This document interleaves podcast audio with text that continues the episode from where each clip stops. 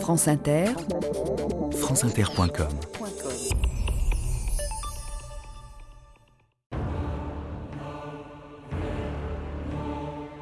L'Algérie sera émancipée.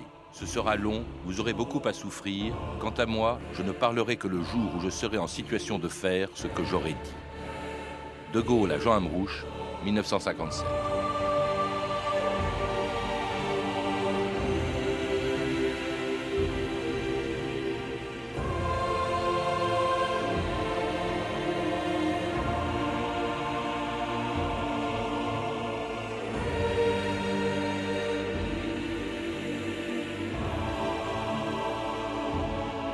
2000 ans d'histoire.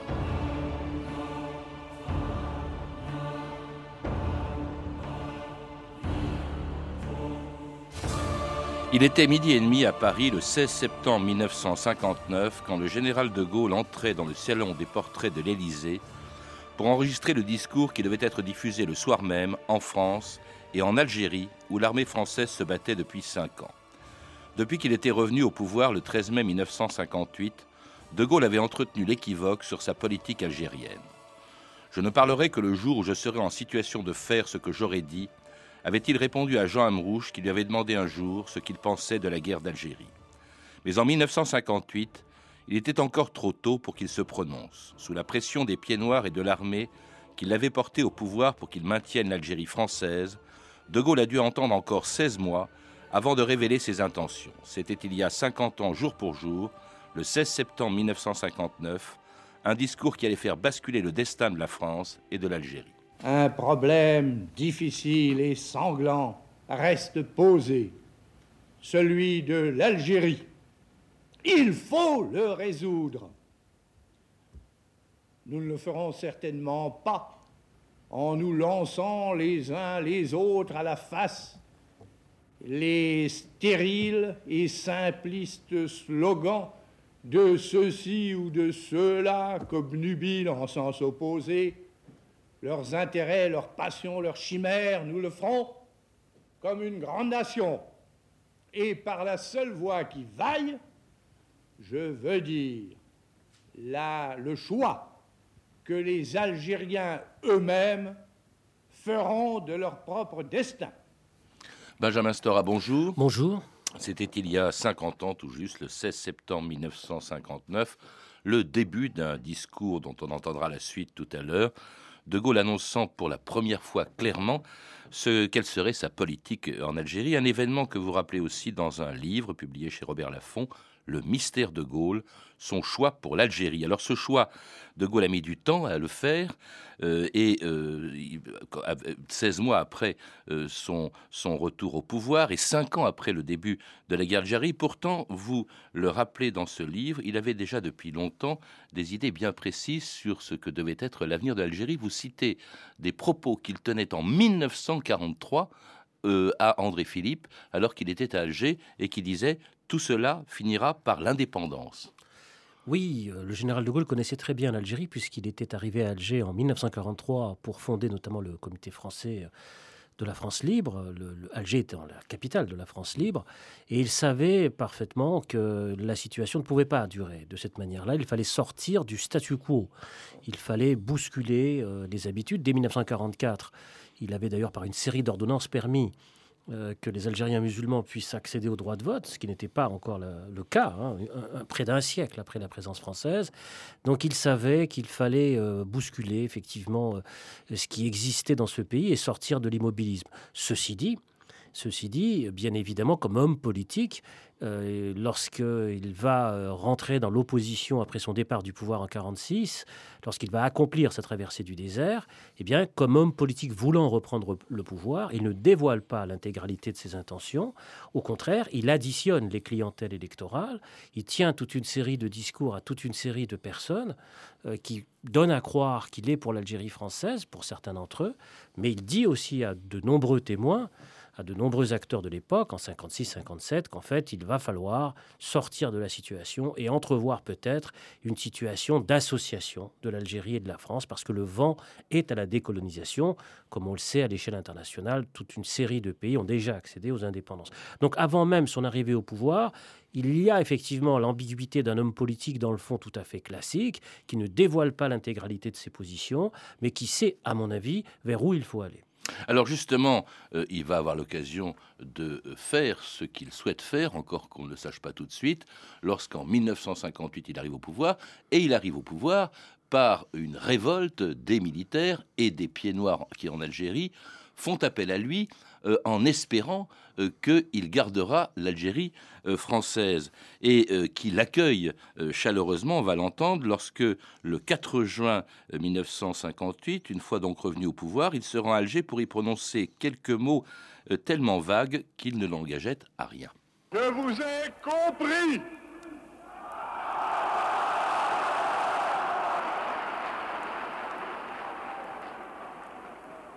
Je sais ce qui s'est passé ici. Je vois ce que vous avez voulu faire. Je vois que la route que vous avez ouverte en Algérie, c'est celle de la rénovation et de la fraternité. Et je déclare qu'à partir d'aujourd'hui, la France considère que dans toute l'Algérie, il n'y a que des Français à part entière. Mon général de Gaulle, soyez le bienvenu. Après voilà 12 ans, garçons et filles, pelotons escadrilles, se rallient à votre commandant. Retirons la lettre, retirons la langue, avec l'Algérie française, avec la tuée talent. Et c'est une chanson de l'époque où les pieds noirs avaient acclamé De Gaulle de retour au pouvoir et leur criant euh, sur le forum d'Alger je vous ai compris. Ça, c'est le début d'un malentendu tragique parce que les pieds noirs croyaient qu'en disant je vous ai compris, je sais ce que vous avez voulu faire, on a entendu, eh bien, il allait faire ce que les pieds noirs voulaient, c'est-à-dire l'Algérie française, Benjamin Stora. Oui, c'est-à-dire l'intégration hein, mm. complète de l'Algérie à la France, parce qu'il faut préciser encore à ce moment-là, en mai 58, que nous sommes dans un système de double collège. C'est-à-dire que les Algériens musulmans, qui sont très nombreux et majoritaires, n'ont pas les mêmes possibilités de vote que euh, les Français, que les Européens, comme on les appelait à l'époque. Donc euh, il y a effectivement chez eux peut-être cette volonté de faire en sorte que réellement l'Algérie française existe dans un processus d'intégration.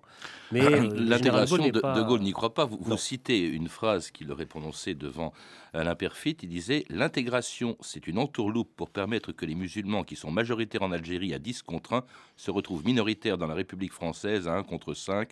On s'imagine qu'on pourra prendre les Algériens avec cette attrape-couillon.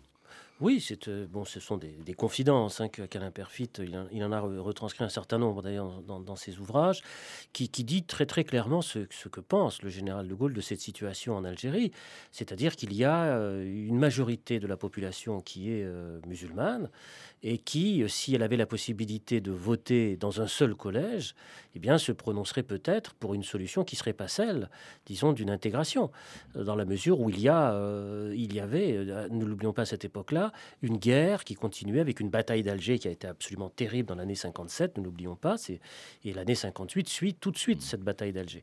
Donc chez le général de Gaulle, il y a la volonté peut-être d'entrevoir une solution militaire, on le verra tout à l'heure avec le plan Châle, mais c'est surtout la solution politique qui l'emporte, qui domine, et non plus la solution économique. Il pense d'ores et déjà à cette solution politique, et il est vrai qu'il ne va prononcer qu'une seule fois euh, le slogan Vive l'Algérie française à Mostaganem. tout le reste du deux jours après le discours qu'on a deux jours après, absolument. mais tout le reste, disons, de son périple, de ses interventions, allocutions, etc. Jamais il ne fera référence à l'Algérie française. Il avait déjà, à mon sens, arrêté sa position, c'est-à-dire celle, comme on le verra tout à l'heure, eh bien celle peut-être d'une forme d'association souple, fédérale, large, ou d'une indépendance dans l'interdépendance entre l'Algérie et la France. Et pourtant, Benjamin Stora, pendant quelques mois, on a le sentiment qu'il va suivre au fond le chemin euh, que, que, les pieds noirs voulaient qu'ils prennent, c'est-à-dire qu'ils maintiennent l'Algérie française. Il y a deux exemples. Le premier, vous le citez dans votre livre, c'est ce qu'on appelle le plan de Constantine. Hum. Il va à Constantine, je crois que c'était en octobre, 1958, et il annonce un plan de développement de 5 ans. Hum. Alors quand on fait un plan de développement de 5 ans, ça veut dire qu'on n'est pas prêt de s'en aller. Alors là, il y a en fait peut-être encore à ce moment-là l'illusion d'un règlement économique de la question et non pas politique. Il y a encore, avec ce plan de Constantine, la possibilité de tendre la main aux nationalistes algériens. C'est en même temps ce qu'il appelle la paix des braves, hein, la, la, proposition de la paix des braves. Il y a encore peut-être chez lui cette ultime possibilité de tendre la main et de régler les questions par le plan de Constantine, qui, ne l'oublions pas, est une sorte d'investissement financier massif en termes d'emploi, de logement et d'investissement dans le Sahara. Euh, puisque c'est la découverte à l'époque du gaz et du pétrole. Donc il y a euh, encore peut-être une ultime hein, volonté de, tendre la main et d'essayer de maintenir, disons, ce cadre de l'Algérie française. Mais euh, encore une fois, son orientation et sa perception des choses restent complètement politique. Alors autre chose quand même qui fait croire que De Gaulle est décidé à garder l'Algérie, il y poursuit la guerre, il donne même d'ailleurs des moyens supplémentaires à l'armée française pour qu'elle y écrase les maquis du FLN, c'est ce qu'on a appelé le plan Chal, du nom du nouveau commandant en chef en Algérie en 1959. Arnaud, une équipe intervention, tout de suite à l'héliport. La Kabylie, ancien fief de Krim Belkacem, est passée au peigne fin. C'est l'opération jumelle. De Tizi Ouzou à Sidi Haïch, de Fort National à la forêt de Lac Fadou, le bulldozer écrase tout. Un événement dont on ne saurait sous-estimer l'importance, le ralliement à la frontière algéro-tunisienne d'une unité complète de Fellaga, 150 hommes avec armes et bagages, sous le commandement de leur capitaine Ali Ambli. C'est la première fois depuis le début de l'insurrection qu'un aussi grand nombre de rebelles demandent la manne. Les paras, unité de pointe du plan Chal, accumulent les succès. Le plus célèbre de leurs colonels, Bijard, explique leur rôle. Nous faisons une guerre pas pour nous, pas une guerre colonialiste. Bijard n'a pas de chemise, mes officiers non plus. Nous nous battons ici pour eux. Nous défendons la liberté de l'Occident. Nous sommes ici des ambassadeurs des, des croisés. Et c'était le colonel et futur général Bijard en 1959, à l'époque du plan Chal, qui est sans doute la, l'opération militaire la plus importante jamais déclenchée pendant toute la durée de la guerre d'Algérie et une opération couronnée de succès. Comment expliquer dans ces conditions que De Gaulle envisage de laisser l'Algérie évoluer vers l'indépendance, d'abandonner, comme l'en soupçonne déjà quelques pieds noirs, l'Algérie, alors qu'il y accentue l'effort militaire et avec succès, car ce plan Chal a été euh, très difficile à, subir pour le FLN qui a été décimé euh, à l'instora. Benjamin Stora, pardon. Oui, le plancher est une opération militaire absolument euh, terrible qui va s'attaquer au maquis de l'intérieur comme une sorte de rouleau compresseur, de l'ouest vers l'est, en passant par l'Algérois et la Kabylie.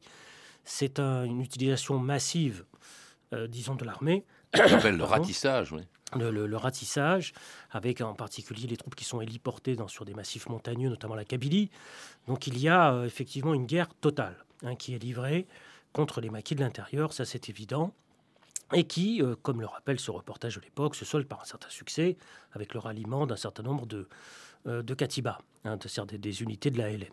Pour autant, on peut envisager le fait que le général de Gaulle, lorsqu'il lance ce plan Chal, c'est euh, aussi, on peut aussi entrevoir cela de la manière suivante, c'est de d'arriver sur une solution politique qui est la sienne en position de force, c'est-à-dire en position de domination militaire.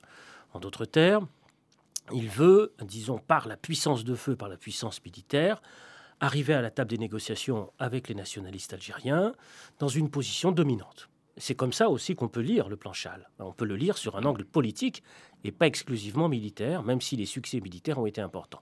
Alors pourquoi je dis cela? C'est parce que si succès militaire il y a eu, les succès politiques ne sont pas forcément euh, au rendez-vous, puisque le GPRA, c'est-à-dire le gouvernement provisoire de la République algérienne, ne cède en rien sur ses exigences, qui est celle de l'indépendance posée comme un a priori, mm. comme un préalable, à la recherche de négociations. N'oublions pas que c'était la position constante euh, des indépendantistes algériens, c'est de dire si vous vouliez négocier, il faut d'abord discuter de quoi? Eh bien de l'indépendance, pour ensuite poser le problème du cessez-le-feu. Or, sur cette orientation politique-là, celle des Algériens, eh bien, rien n'a évolué. Rien n'a changé. Et au contraire, dans l'année 59, la France s'est retrouvée de plus en plus isolée disons, au plan international, notamment par rapport aux exigences américaines, par rapport à la position politique de l'Union soviétique à l'époque. On, y reviendra, Benjamin parce que c'est une des causes justement du discours du 16 septembre. On en reparlera, mais quand même ce plan Chal, il y tient. De Gaulle, d'ailleurs, se rend lui-même en Algérie pour vérifier comment ça se passe. C'est ce qu'on appelait la tournée des popotes qu'il va faire donc auprès des militaires qui se battent en Algérie. Oui. Alors la tournée C'était en août 59. Là, on ah. est à un mois du discours, même pas. Tout à fait. La tournée des popotes, on peut la voir effectivement sous deux angles. Le premier, c'est le général de Gaulle, qui lui-même est un militaire, va vérifier sur le terrain les succès euh, remportés par son armée euh, dans sa lutte contre la Hélène. C'est une première hypothèse, euh, disons, de, de, cette tournée, de cette grande tournée, ce qu'on appelait la tournée des popotes en Algérie. Mais il y a une deuxième hypothèse, il y a une deuxième façon de voir cet événement. C'est De Gaulle se rendant sur le terrain pour s'assurer de la fidélité politique de son armée avant son discours qui va avoir lieu 15 jours après. C'est-à-dire qui est qui? Euh, Qui est réellement pour l'Algérie française? Qui est pour une solution plus directement politique? Et il va distiller tout au long de cette tournée des popotes toute une série de confidences à des militaires, s'assurer de la loyauté de certains, de la fidélité de certains. Et puis il y a ce discours que je reproduis dans l'ouvrage, hein, qui est adressé au chef de l'armée, qui est extraordinairement ambigu sur le fait qu'il euh, n'y a pas que l'offensive militaire, mais il va falloir s'orienter vers la recherche de solutions politiques. Donc vous voyez que la tournée des popotes et, euh, le rapport à l'armée, c'est que le général de Gaulle, qui certes euh, est un militaire, et surtout un homme politique, et même je dirais, j'ajouterais un animal politique. Mmh. Et cela justement quelques jours avant de révéler au fond quelle sera sa politique après 16 euh, mois euh, d'équivoque. Il le fait donc le 16 septembre 1959, un discours qui va provoquer la stupeur en, France et, et, en Algérie, lorsqu'il prononce d'ailleurs un mot qui a lui seul résumé toute sa politique à venir en Algérie, l'autodétermination. Grâce au progrès de la pacification, on peut maintenant discerner le moment où les femmes et les hommes qui habitent l'Algérie seront en mesure de décider de leur destin une fois pour toutes, librement, en connaissance de cause. Compte tenu de toutes les données algériennes, nationales, internationales du problème, je considère comme nécessaire que ce recours à l'autodétermination soit proclamé aujourd'hui. La route est tracée, la décision est prise, la partie est digne de la France.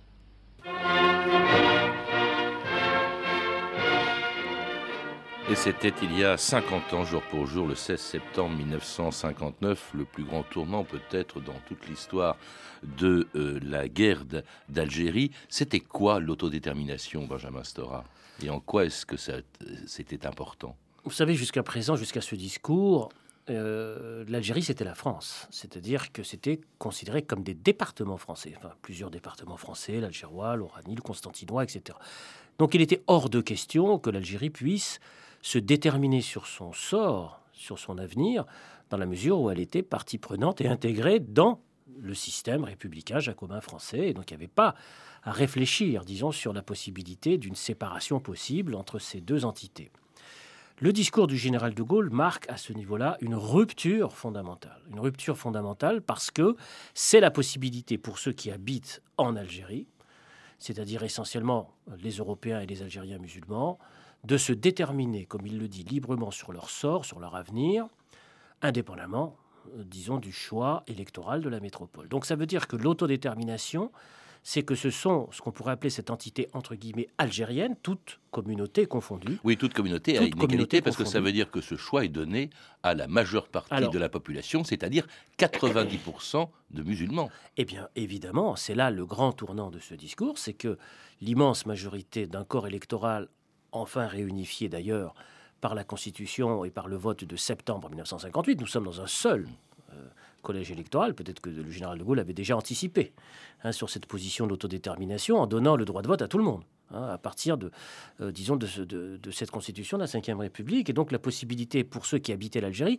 de se déterminer, c'était inscrit dans la constitution avant euh, avant le discours du 16 septembre 59. Donc il y a dans cette volonté du passage à l'autodétermination, eh bien, le fait d'entendre et d'écouter cette population algérienne musulmane. Alors peut-être qu'il y a aussi, euh, à l'époque, cette, cette illusion ou cette sensation qu'il y a cette possibilité d'émergence de ce qu'on appelait une troisième voie, c'est-à-dire la troisième force entre d'un côté euh, les ultras, les radicaux de l'Algérie française, et de l'autre côté, les ultras, les radicaux de l'indépendance algérienne.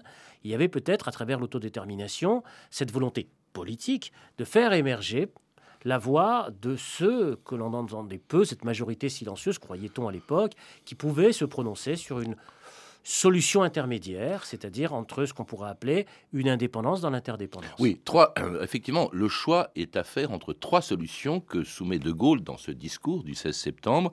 Euh, il évoque la possibilité d'une indépendance, pour la première fois d'ailleurs. Euh, on n'a jamais entendu un chef d'État français dire, après tout, elle peut choisir l'indépendance. Il appelle ça la sécession, ce qui prouve que c'est pas son choix. Il y a aussi l'intégration, à laquelle nous l'avons dit, il ne croit pas. Et il y a ce qu'on appelle l'association, mmh. c'est-à-dire au fond la participation, le maintien de l'Algérie dans un cadre, de, dans une communauté un peu comparable au Commonwealth britannique. Euh, Benjamin Stora, c'était ça le vrai choix de De Gaulle? Je pense, je pense que c'était son choix, c'était euh, cette sorte de solution fédérale que des personnages d'ailleurs euh, avaient proposé, des personnages comme Camus par exemple, hein, mmh. avaient déjà commencé à, avancer sur ce type de, de propositions et de solutions dès les années 55-56.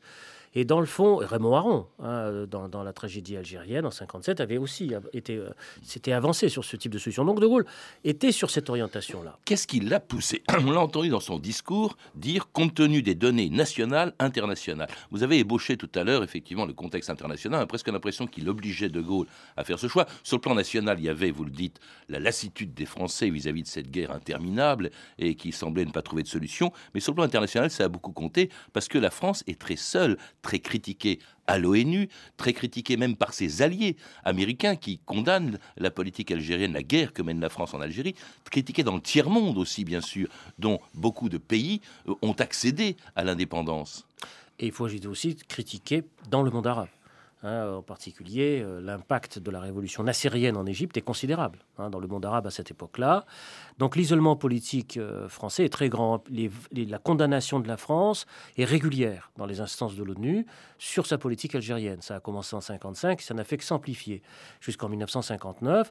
Et n'oublions pas que lorsque le général de Gaulle prononce son fameux discours du 16 septembre 59, eh bien quelques jours seulement auparavant, il a reçu, et il en a discuté beaucoup avec lui, il a reçu Eisenhower, avec qui il a discuté le président des États-Unis à l'époque, qui a réaffirmé la position traditionnelle des États-Unis, c'est-à-dire de sortir de cette, de cette situation par une solution politique qui fasse droit, disons, aux exigences algériennes. Et puis il y a les pays de l'Est, tous les pays communistes, qui ont reconnu le GPRA, hein, le gouvernement provisoire de la République algérienne, dirigé à l'époque par Ferhat Abbas.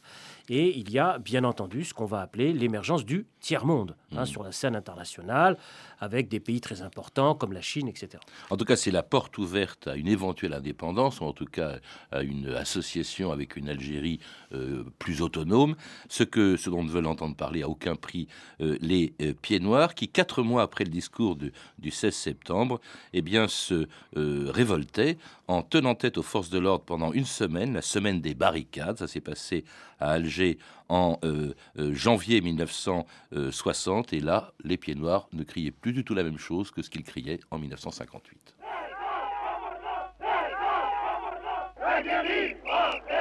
Allô Paris Raymond Tortora qui vous parle d'Alger. Je me trouve à la Grande Poste, très exactement sous la statue de Jeanne d'Arc. Autour de moi, la foule toujours aussi dense qui n'a cessé d'affluer autour du fameux camp retranché. Je dis qu'ici, nous lutterons jusqu'à la mort pour rester une fois de plus français. Hein, nous irons jusqu'au bout, nous crèverons français.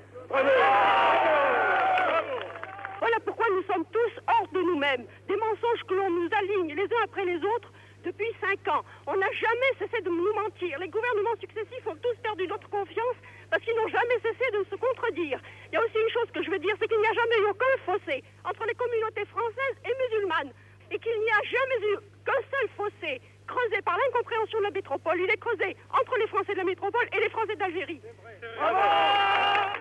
Algérie, Algérie, Et oui, on vient de l'entendre, c'était en 1960. À ce moment-là, la guerre d'Algérie devient une guerre franco-française. En tout cas, un fossé se creuse. On entendait cette pied noire le dire pendant cette semaine des barricades entre la métropole et la France, en tout cas entre les Français de métropole et les Européens d'Algérie.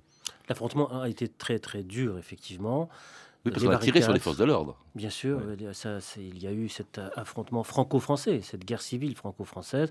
On peut en rappeler très rapidement, bien sûr, les grands, les grands épisodes, bien sûr, les barricades en janvier 60, mais surtout le putsch hein, euh, des généraux. Un an plus tard, un en an avril. Plus tard, en avril 1961, qui a été très sérieux, une menace très sérieuse contre le général de Gaulle. Les attentats physiques contre le général de Gaulle, l'antigaullisme a été très très puissant. Et puis, bien sûr, euh, dans cette guerre civile franco-française, ce qui s'est passé à Bab el-Oued, après les accords d'Évian, où euh, effectivement, il y a eu cet affrontement entre, entre le contingent et avec euh, aussi les, les, groupes de l'OS.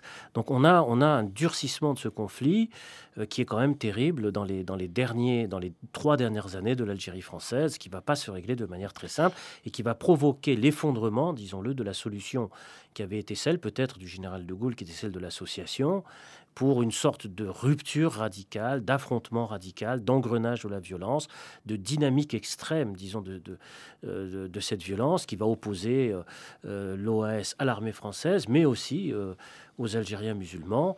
Et ça, c'est une page très sombre hein, de l'histoire française. Sans compter également le rôle important des musulmans en France, des Algériens avec le fameux massacre euh, qui s'est produit en octobre 61, dont on a très peu parlé. Le 17 octobre. Et, tout ça, évidemment, contraint De Gaulle à accélérer les choses, à accepter l'idée d'une indépendance qui est proclamée en, 1962. Quand on vous lit Benjamin Stora et quand on voit beaucoup de, livres aussi sur la on, on peut se demander si, au fond, cette indépendance à laquelle De Gaulle ouvrait la voie euh, en septembre 1959, euh, est-ce qu'elle était inéluctable et est-ce que la façon dont, les Algériens y ont accédé euh, pouvait se, passer de manière moins dramatique? Quand on regarde effectivement 50 ans après, on voit, que le chemin vers l'indépendance était euh, quasiment inéluctable dans la mesure où le monde entier décolonisait. C'était la fin de l'Empire britannique. La Tunisie, le Maroc avaient accédé à leur indépendance politique dès 1956. Les pays d'Afrique, comme on le sait, accédaient les uns derrière les autres à leur indépendance politique. L'an prochain, on va fêter l'anniversaire, le passage à l'indépendance en 1960 de pratiquement l'ensemble un des pays africains. Hein, donc, donc l'Algérie ne pouvait pas se tenir à l'écart de ce mouvement général. Par contre, ce qui pouvait se discuter, c'était les conditions de passage à cette indépendance. Sur la garantie donnée, euh, aux, minorités européennes, sur la question des harkis, dont bien sûr qui est une question extrêmement importante, sur les forces supplétives qui ont combattu aux côtés de l'armée française. Euh, il y avait aussi bien sûr le problème de la recherche de l'interlocuteur politique. Est-ce que le FLN pouvait être le seul interlocuteur politique? Est-ce qu'il y avait d'autres interlocuteurs politiques parmi les Algériens? On pense par exemple au MNA de Messaliadj, bon, qui existait encore en 1959. D'ailleurs, le lendemain du discours du 16 septembre 59, le 17 septembre, Messali a échappé à un attentat. Hein. FLN. Donc on a par conséquent beaucoup de questionnements historiques qu'on peut avoir. Mais la ligne est tracée comme le dit d'ailleurs le général de Gaulle, le chemin est tracé. C'est-à-dire que la France doit se réorienter dans sa politique internationale, construire l'Europe et se repositionner dans cette logique d'affrontement entre les deux blocs. Merci Benjamin Stora de nous avoir rappelé donc euh, ce discours du 16 septembre 59, 50 ans après, euh, et qui a euh, entraîné ce dont vous venez de parler. vous le rappelez aussi dans ce livre, Le mystère de Gaulle, son choix pour l'Algérie, un livre publié chez Robert Laffont. À lire également 10 euh, juin 1960, La paix s'abordait euh, dans la collection Vérité pour Histoire. Et puis vous avez pu entendre un extrait du film documentaire La guerre d'Algérie d'Yves Courrière de Philippe Meunier, ainsi qu'une archive pâtée de 1959, extraite du journal de votre année, tous deux disponibles en DVD aux éditions Montparnasse. Vous pouvez retrouver ces références par téléphone au 32 30, 34 centimes la minute ou sur le site franceinter.com. C'était 2000 ans d'histoire. À la technique, Alain Gadan et Florent, Layani. Documentation et archivina, Emmanuel Fournier, Clarisse Le Gardien, Hervé Evano et Franck Olivard. Une réalisation de Anne Kobilac.